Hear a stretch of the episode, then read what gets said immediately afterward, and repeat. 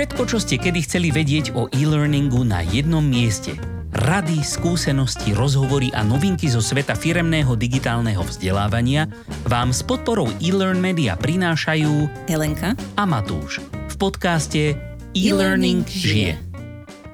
Milí poslucháči nášho podcastu, vitajte v ďalšej epizóde.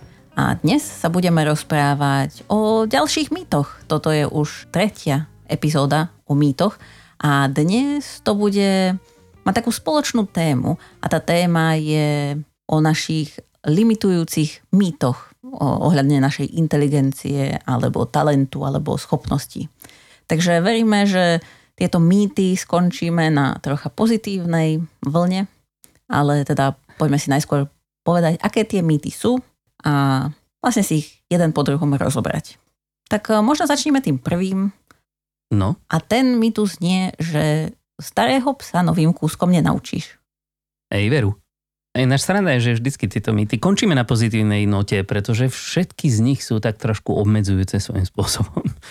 Takže Ej, asi, asi sa nikomu nechce vyvracať tie pozitívne veci, takže za väčšinou vyvracajú tie negatívne. No, veď toto. Tak, dobre, poďme na to. Starého psa novým kúskom nenaučíš. To slýchame veľmi často a strašne radi sa tým oháňajú práve aj starí ľudia, ktorým sa už nechce učiť nové veci. Ale častokrát práve aj mladí ľudia sa takto pozerajú na starých ľudí, akože, a čo už tebe budem vysvetľovať, však ty už sa nezmeníš. Mm, nie je to tak úplne pravda. Je normálne, že sme týmto veciam verili až doteraz, po stovky a tisíce rokov, čo, čo e, ľudia tak nejak sledujú to stárnutie a, a istý úbytok možno kognitívnych schopností. Ale až teraz v posledných rokoch, alebo možno maximálne dekádach, máme konečne dostatočne dobré mozog zobrazujúce metódy, ako napríklad magnetická rezonancia, ktorá nám dovolí nahliadať oveľa hlbšie do mozgu, než sme boli schopní robiť predtým a skúmať ho ďaleko podrobnejšie. A tak sme vyskúmali okrem iného aj to, že starého psa novým kúskom naučíš. Takže môžeme ísť ďalej. No dobre, dobre, Ale ale, nie, tak ona- každý si môže povedať nejakú vetu, ale asi za tým aj niečo je. Hej, hej. O tomto sme sa trošičku už bavili, keď sme sa rozprávali o, o tom e, prešlapávaní cestičiek, o tom, akým spôsobom sa vlastne náš mozog učí. A bavili sme sa aj o tom, že túto schopnosť e, vybudovávania si nových cestičiek nazývame neuroplasticita mozgu. A táto neuroplasticita mozgu funguje až do smrti. To znamená, ľudia v akomkoľvek štádiu svojho života sú schopní sa naučiť nové veci. A skúmalo sa to na, na viacerých rôznych štúdiách. E, Niektoré z nich vám nalinkujeme samozrejme do zdrojov na našej stránke ilearnmedia.sk lumka podcast. A došlo sa k tomu, že je síce pravda, že niektoré kognitívne schopnosti sa vekom trošičku zhoršujú, ale niektoré nielenže zostávajú rovnaké, ale dokonca sa aj vekom trošičku zlepšujú. Hm. Tak, a čo tieto veci sú No. konkrétne? To by ma zaujímalo. A ono, ono, veľká výhoda napríklad starších ľudí je v porovnaní s tými, ktorí majú síce mozog úplne vyhajpovaný, pretože je mladý a proste najschopnejší, aký kedy bude, je, že tí starší ľudia väčšinou majú dôvod už sa niečo nové učiť. Že keď už sa niečo učia, tak sa to učia, pretože sa to učiť chcú. A ináč sranda je, že úplne najvymakanejší mozog máme vo veku okolo 24 rokov. Sranda, nie? To je smutné. No, To už sme za zenitom. To už sme trošičku prešvili. My prastarí mileniáli. Ale je to tak, že tie veci, ktoré sa zhoršujú vekom, tak to je objektívne rýchlosť. Hej? Vôbec rýchlosť presunu tých signálov medzi neurónmi, pretože tam, sa, tam vznikajú nejaké také akoby odpadné proteínové štruktúry v tých neurónoch, ktoré bránia takému tomu hladučkému prenosu elektrických signálov. A tým pádom akoby sa zhoršuje podstatne naša schopnosť si rýchlo vybaviť niečo z pamäti. A možno aj ty to poznáš, Elenka, pretože viem, že ty s tvojou babkou sleduješ vedomostné súťaže. Aj ja s mojou mamou niekedy sledujem vedomostné súťaže. A je to tak, že, že aj keď tá tvoja babka môže mať úplne rovnaké vedomosti a môže mať správne odpovede na všetky tie otázky, tak väčšinou ty si schopná si to rýchlejšie vybaviť a, a odpovedať prvá. Je to tak? No, asi, hej, akože väčšinou v tej rýchlosti som rýchlejšia. Záleží samozrejme na tom, pokiaľ je to niečo, čo, s čím ten starší človek celý život žije, tak nemusí akoby e, loviť v pamäti. Ale jednoducho mladí ľudia sú schopní rýchlejšie vyloviť danú informáciu v pamäti, napriek tomu, že aj tí starší ľudia ju tam majú. A ešte druhá vec, čo sa vekom trošku zhoršuje, a to s, e, súvisí trošku s tou rýchlosťou, je tzv. delená pozornosť čo si často v takej bežnej hovorovej reči zamieňame s multitaskingom. A to je teda schopnosť rýchlo prepínať medzi viacerými aktivitami. Ne? a ktoré vyžadujú nejakú našu pozornosť. Lebo multitasking je robenie skutočne viacerých vecí zároveň, ale s tým, že niektoré z nich už nevyžadujú takú pozornosť, pretože ich máme natoľko zažité, že proste si ich môžeme dovoliť odfláknuť svojím spôsobom, ako napríklad šoférovanie a zároveň rozprávanie sa s niekým iným. Hej. Teraz a... ma zaujímalo, ktorú myslíš, že odflákneš z tých vecí? No, pokiaľ je to manželka, tak musím odflaknúť šoférovanie. a pokiaľ je to niekto menej zaujímavý, tak môžem kľudne odflaknúť tú konverzáciu. Alebo povedzme kráčanie a zároveň rozprávanie sa. Hej, nemusíš sa sústrediť na to, kam kráčaš. Jedine, keď vidíš schody, tak si na, na tú ako zlomok sekundy sa pozrieš, kde začína schodisko a kde končí aby si trošičku zmenila svoj rytmus. Aj nemusíš sa sústrediť na každý jeden krok. Ale delená pozornosť je povedzme také, že varíš jedlo a zároveň, ja neviem, upratuješ stôl, aby si pripravila a mohla prestrieť. Hej? Sú to dve rôzne veci, ktoré potrebuješ. Raz varíš a raz zase upratuješ stôl.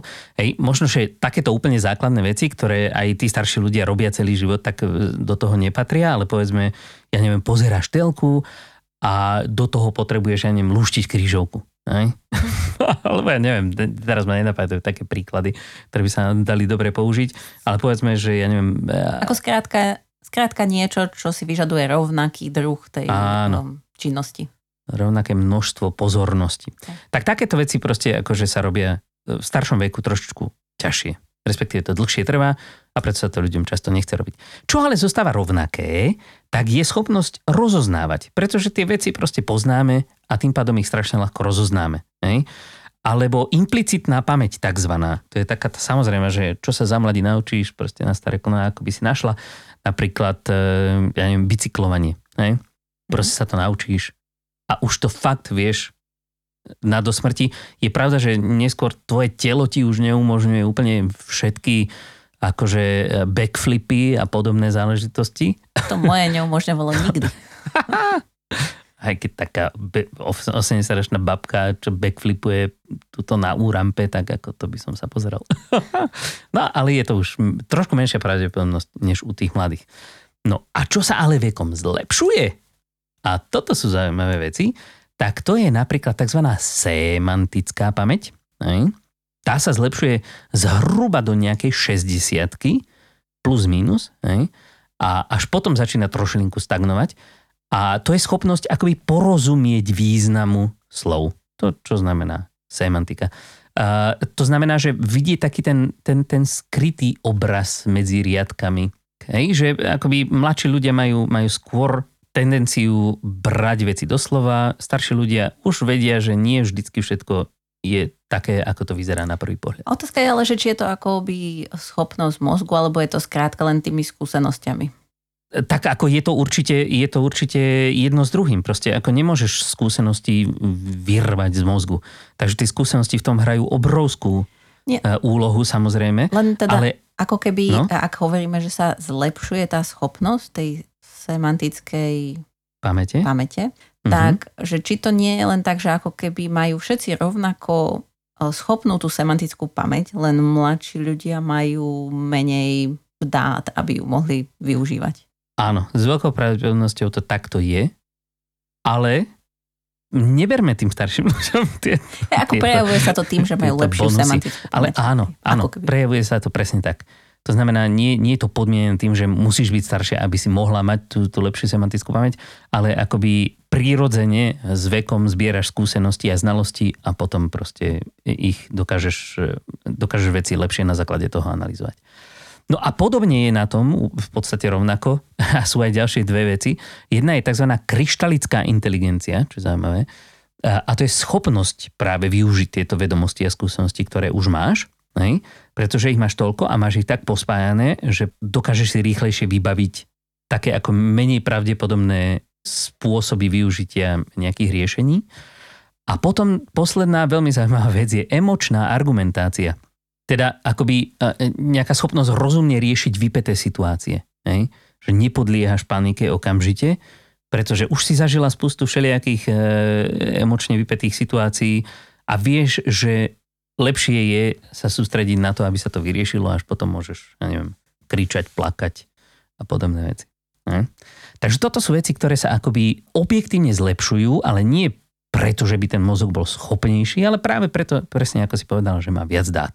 Ale aj už len to, že je schopný udržať stále viac dát, tak to je práve jeden z dôkazov tej neuroplasticity, že akoby tá kapacita mozgu príjmať a, a uchovávať nové informácie neklesá. Mm-hmm.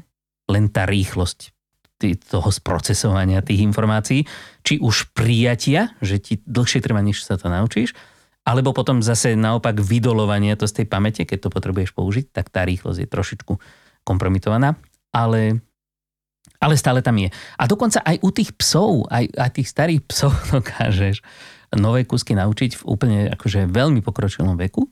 Na to, na to existuje mnoho príkladov, stačí si zabrusiť na YouTube a tam to nájdete v stovkách príkladov. Takže, Takže... preto akoby toto, tento mýtus, že starého psa novým kúskom nenaučíš, nefunguje. Hej? Akoby naučíš ho to trošičku pomalšie.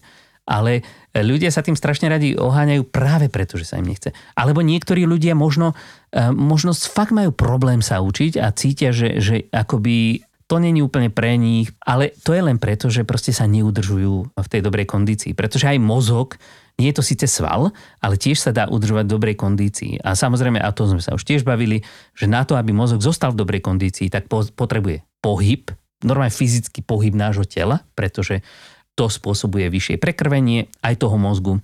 Spánok, dostať to spánku, samozrejme, dobrú stravu, vyváženú, pretože práve na to, aby sme mali správne množstvo všetkých tých neurotransmitérov, ale aj látok, ktoré vlastne sa podieľajú na stavbe neurónov a tých ich prepojení, tak na to potrebujeme hlavne strašnú spustu minerálov, ne?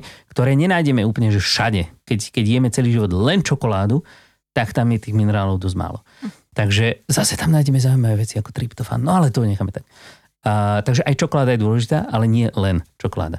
No a samozrejme, a čo je úplne najhlavnejšie, tak aj pohyb toho mozgu, taký ten ako mentálny pohyb, hej, že neustále učenie sa nových vecí.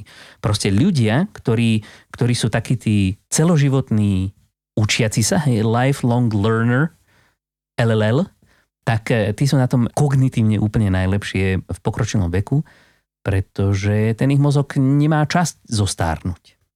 Ja? Mm-hmm. Takže takto, tak toľko to by som k tomu toho mi v podstate povedal. vychádza, že celý ten ako keby mýtus, že starého psa novým kúskom nenaučíš, čo sme ako počúvali od malička. Hej, že vlastne ako keby nedostatok motivácie sa niečo či nechce Hej, sa mi, tak presne. vlastne sa to nedá. Uh-huh. Alebo nechce sa mi niekoho niečo učiť. Takže je to motivácia či toho staršieho človeka, ktorý sa nechce učiť, alebo toho mladšieho, ktorému sa nechce učiť toho staršieho, lebo si myslí, že to bude horšie. A možno to celé vzniklo z toho, že tým starším sa nechcelo a tým pádom sa to tým mladším hey, nepodarilo a teraz si všetci myslia, že to je skrátka tak.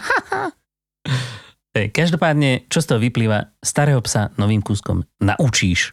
Takže keď ťa bude starý pes uh, ukecávať, že mňa už nič nenaučíš, tak uh, mu môžeš ukázať štúdie, ktoré nájdeš u nás.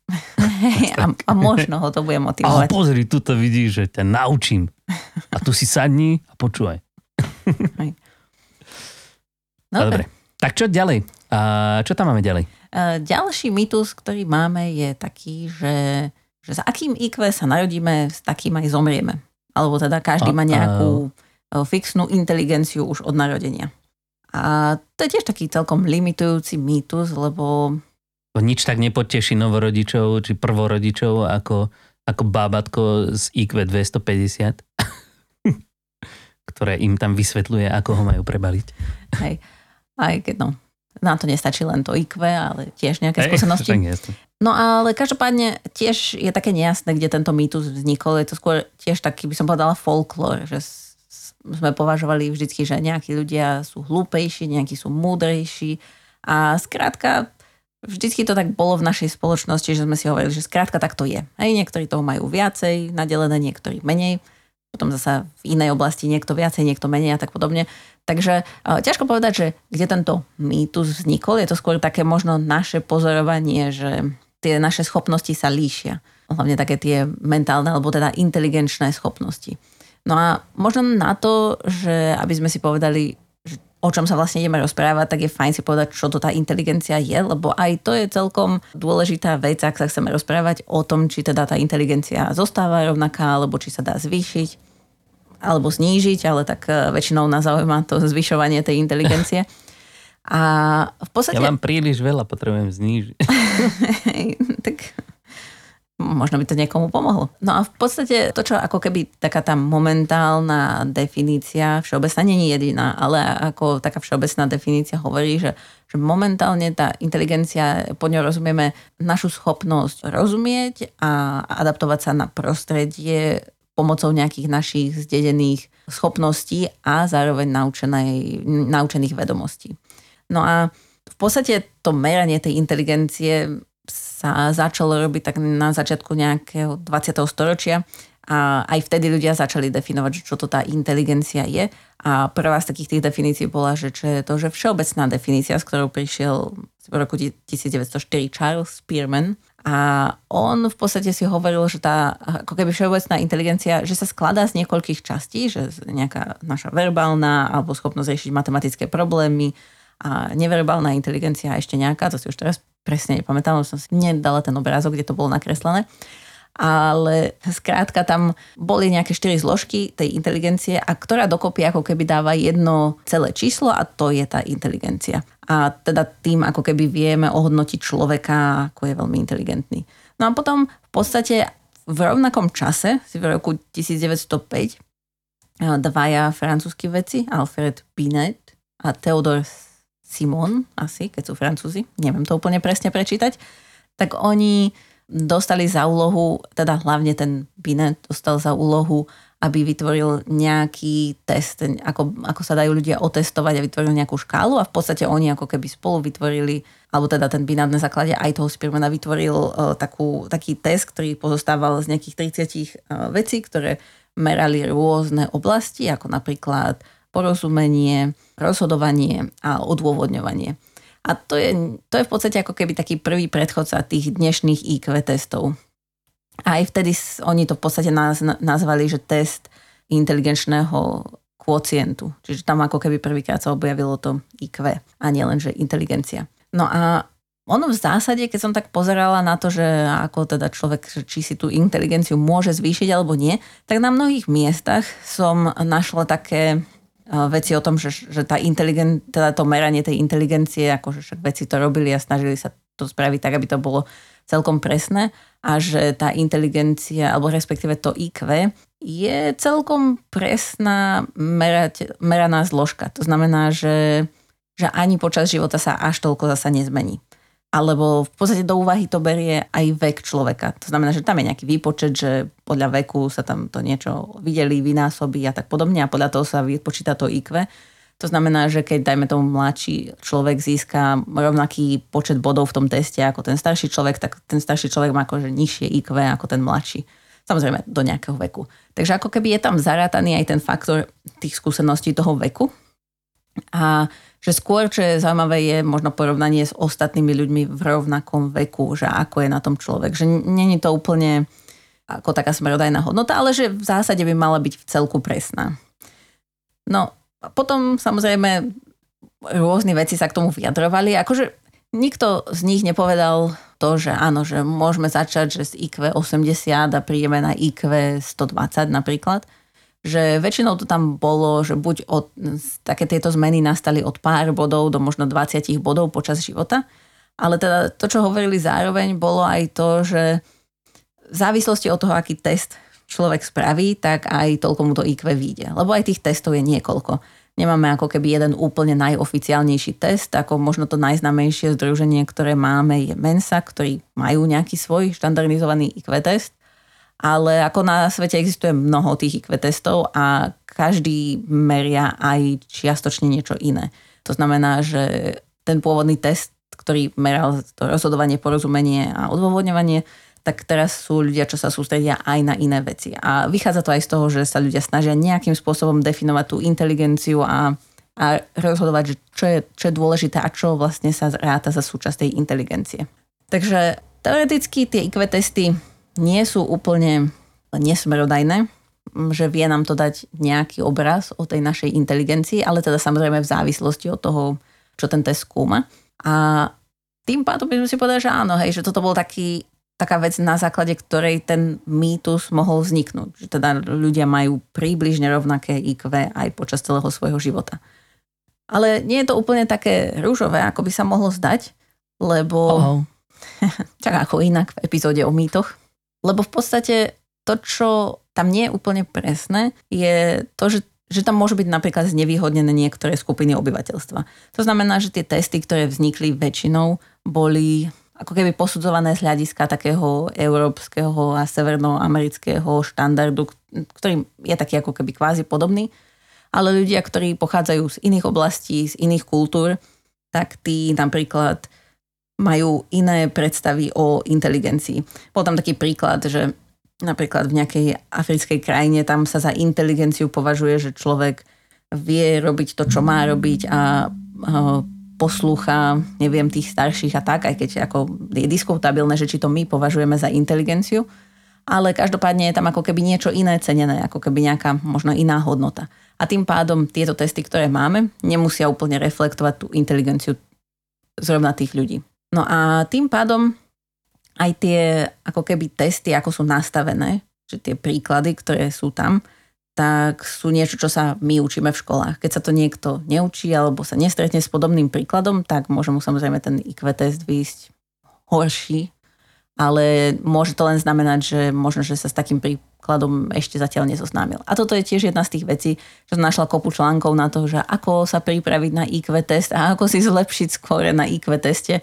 Tak okrem toho, čo si hovoril aj ty, pri tých starších ľuďoch a, a pri a tom mozgu, že aby sa teda dobre učil, bolo to, že potrebuješ pohyb, spánok a tak, že skrátka aj to pomáha. Ale ďalšia z tých vecí bola, že riešiť si tie príklady, ktoré na tých IQ testoch sú. To znamená, že ja keď e, dostanem príklad, e, taký ten, také tie štandardné sú, že dostaneš, ja neviem, zoznam nejakých čísel a máš povedať, že ktoré ide ďalšie, tak vlastne je to aj o tej schopnosti človeka poznať kvázi nejaké triky, ne, že dá sa to naučiť, že tak eh, buď je každé druhé číslo nejaké, alebo je tam vždycky, že plus 3 je každé ďalšie číslo a tak podobne, že skrátka sú nejaké veci, ktoré si vieme uh, nacvičiť, že čo tam hľadať. A tým pádom to môže ísť rýchlejšie.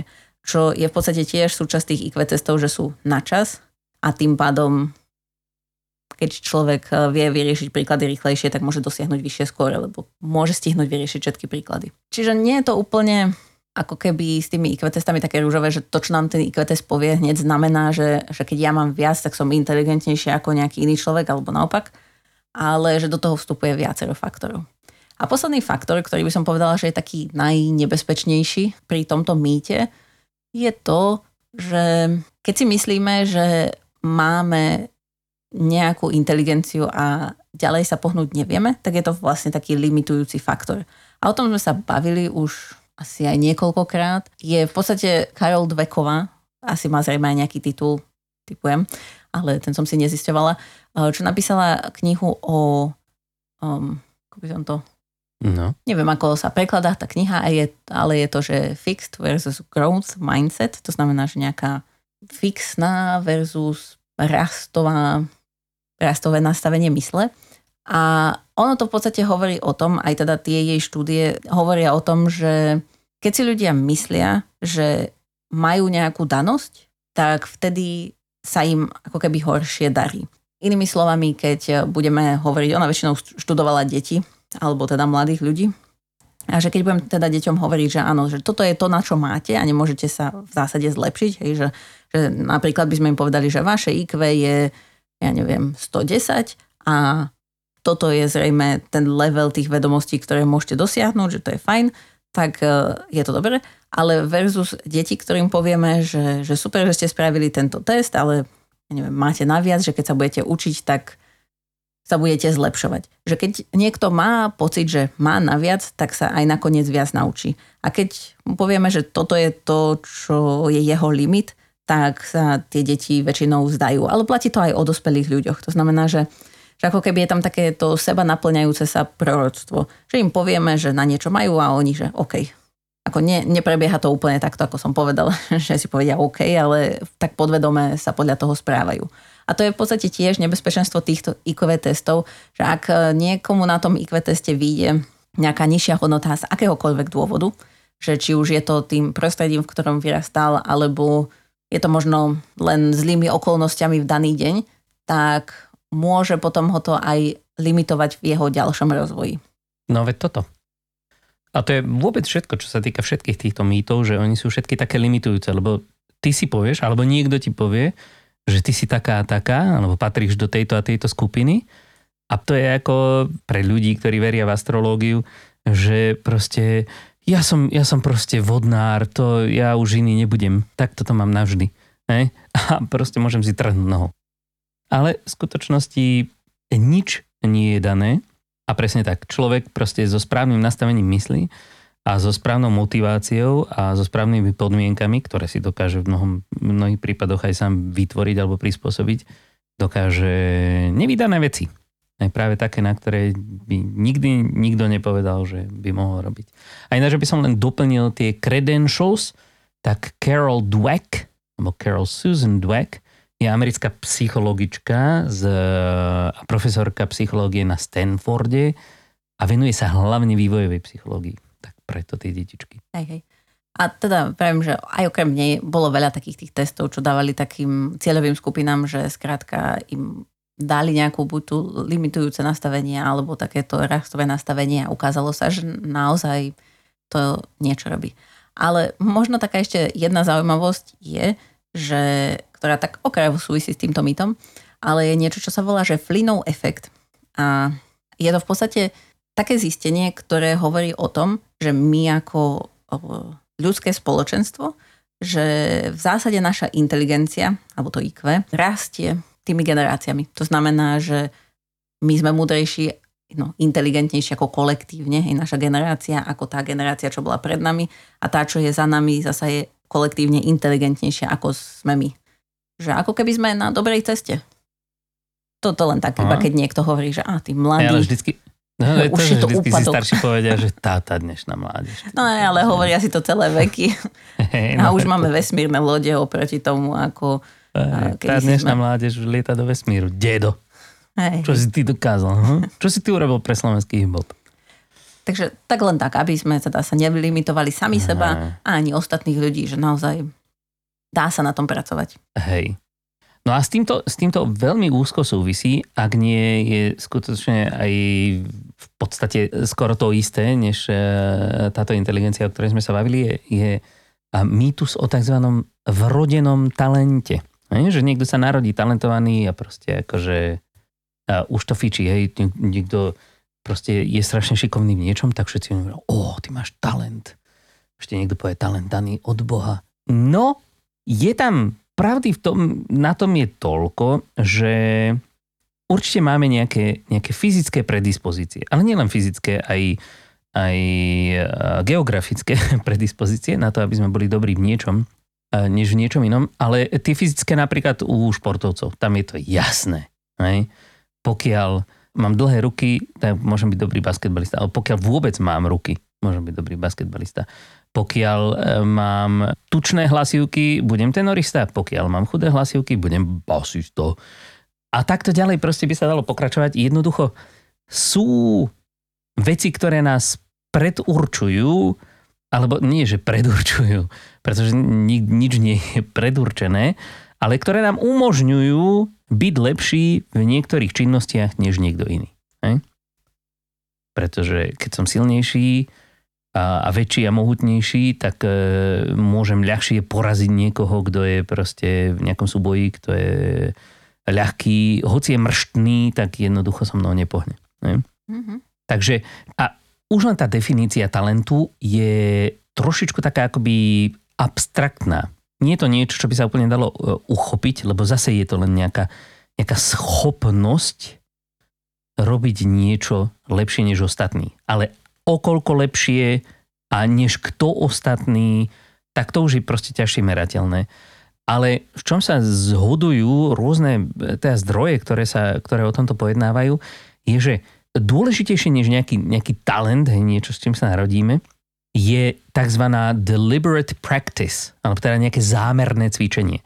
A to nie je len tak, to je ako keby, ako odlíšiť nejakú že bežnú practice, bež, bežné cvičenie, bežné zlepšovanie sa, bežný tréning, kde napríklad, ja neviem, hrám pred barákom ping-pong s kamarádmi a dostanem sa na nejakú úroveň, ale už ďalej sa nikdy neposuniem, pretože proste nemám ako.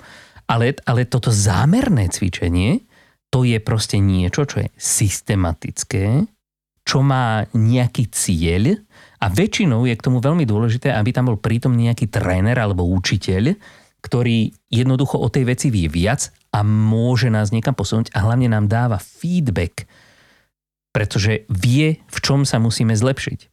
Takže akoby toto je práve tá, to zámerné cvičenie, to, to nie je len tak hociaké cvičenie, že doma si hrám proste na gitare, ale potrebujem, aby mi niekto povedal, že toto je to, kde robím chybu a v tomto a tomto sa mám zlepšiť. A mám sa zlepšiť takto a takto.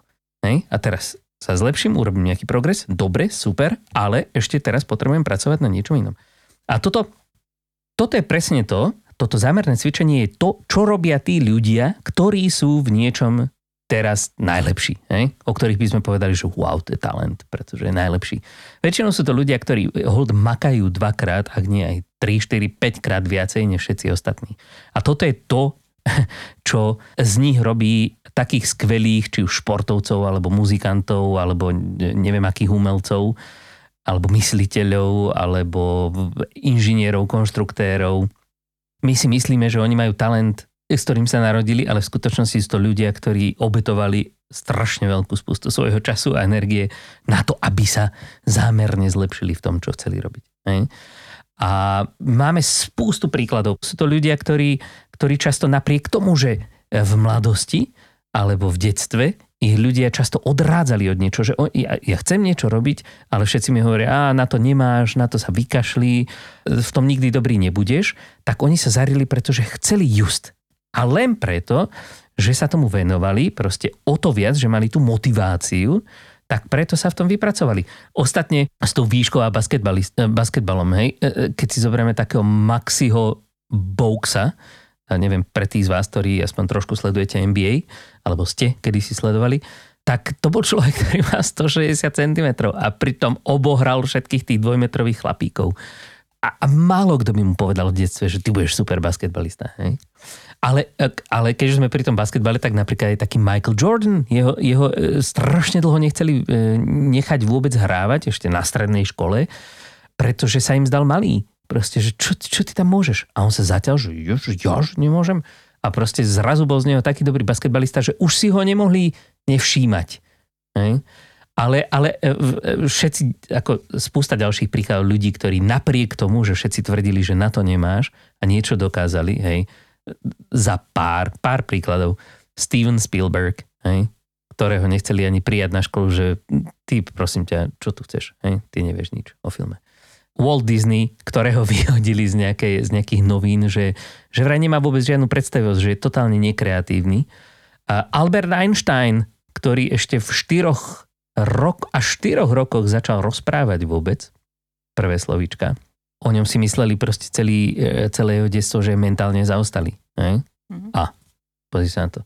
A Vinco van Gogh, teda Van Gogh, ale my ho voláme Van Gogh, tak proste za celý svoj život nepredal jediné dielo, respektíve až na sklonku svojho života predal jeden jediný obrázok, hej? lebo všetci si mysleli, že Ježiš Mária, čo toto, čo toto je.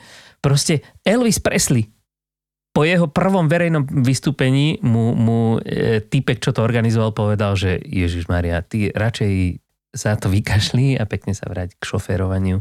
On vtedy robil nejakého závozníka, či čo. A vidíš to, ľudia, keď chcú niečo robiť a niekedy napriek tomu, že ich niekto odrádza, alebo niekedy práve kvôli tomu, že ich niekto hecuje, tak tým, že sa tomu venujú oveľa viac než všetci ostatní, tak tým sa vypracujú.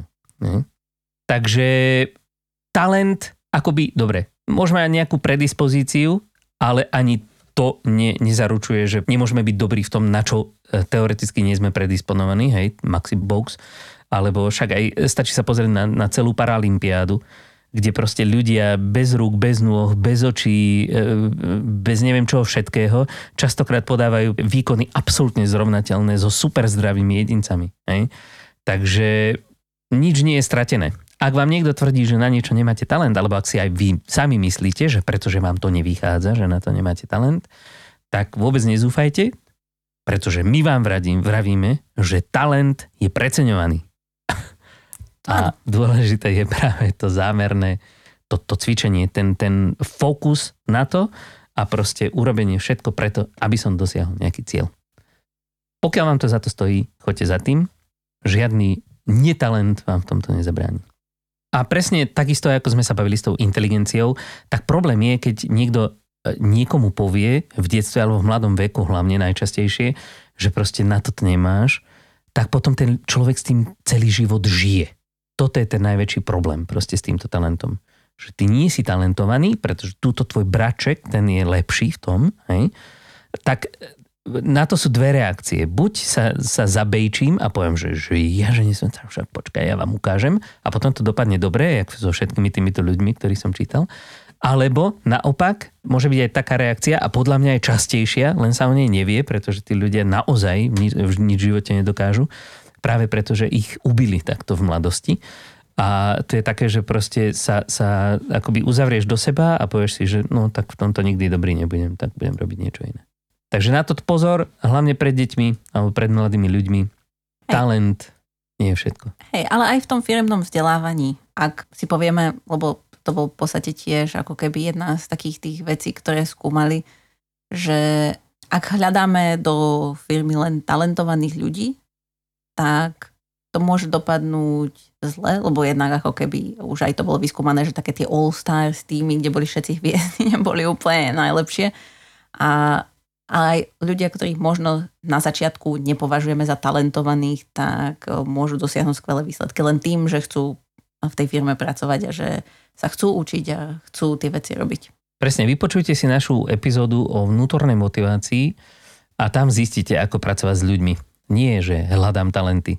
Hej. Takže veríme, že v tejto epizóde sme vám aspoň trocha zdvihli náladu, že ak ste si mysleli, že sa nemôžete toho naučiť viac, keď budete starší, alebo že skrátka máte nejakú inteligenciu, s ktorou sa nedá pohnúť, alebo že na niečo nemáte talent, tak teraz už viete, že tie limity sú úplne niekde inde a teda zrovna toto tie limity nie sú. Aj, zároveň nás trošku mrzí, že sme vám takto, ale zase tak ako prázdniny končia, tak ako prečo si zase e, neubrať pár výhovoriek, tak teraz už hold, vám to nikto neuverí, že proste na niečo nemáte talent, alebo že ste sa nenarodili so správnym setom génov, alebo že hold už ste moc starí na to, aby ste sa nejak menili. Treba začať znovu makať na sebe a všetko bude dobré nič nie je stratené. A keby ste náhodou mali aj nejaké príklady z osobnej skúsenosti, že a toto mi hovorili, že nikdy nedokážem, alebo či už pozitívna alebo negatívna, akokoľvek to dopadlo, tak budeme radi, keď sa s nami o tieto skúsenosti podelíte na, vašej LinkedIn, na našej LinkedInovej stránke, o vaše skúsenosti. A, a stránka sa volá e-learning žije tak ako tento podcast. Presne tak, alebo aj keď s nami nesúhlasíte, že sa vám zdá, že, že tu trepeme 5. cez 9., pretože vy predsa viete, že je to takto a basta a máte na to dôkaz, tak prosím, hoďte tento váš dôkaz po nás a my sa s ním strašne radi zoznámime. A ak bude potreba, tak veľmi radi urobíme aj nejakú revíznu epizódku, kde veci uvedieme na pravú mieru. Prečo nie? My sa radi učíme celý život. Hej. A podľa tohto mýtu, ktorý je vlastne mýtom, veríme, že sa stále budeme môcť niečo učiť až, na, až kým nezomerieme. Hej, hej, veru tak. Tak no. Eh, všetky zdroje, ktoré sme použili, alebo aj veci, ktoré sme spomínali, vám nalinkujeme ešte aj na našu stránku media.sk podcast. A... a už teraz sa tešíme na stretnutie s vami opäť o týždeň Tentokrát už znova školský rok pri našej prvej septembrovej epizódke. A do tej doby sa majte krásne. Majte sa. Pa, pa.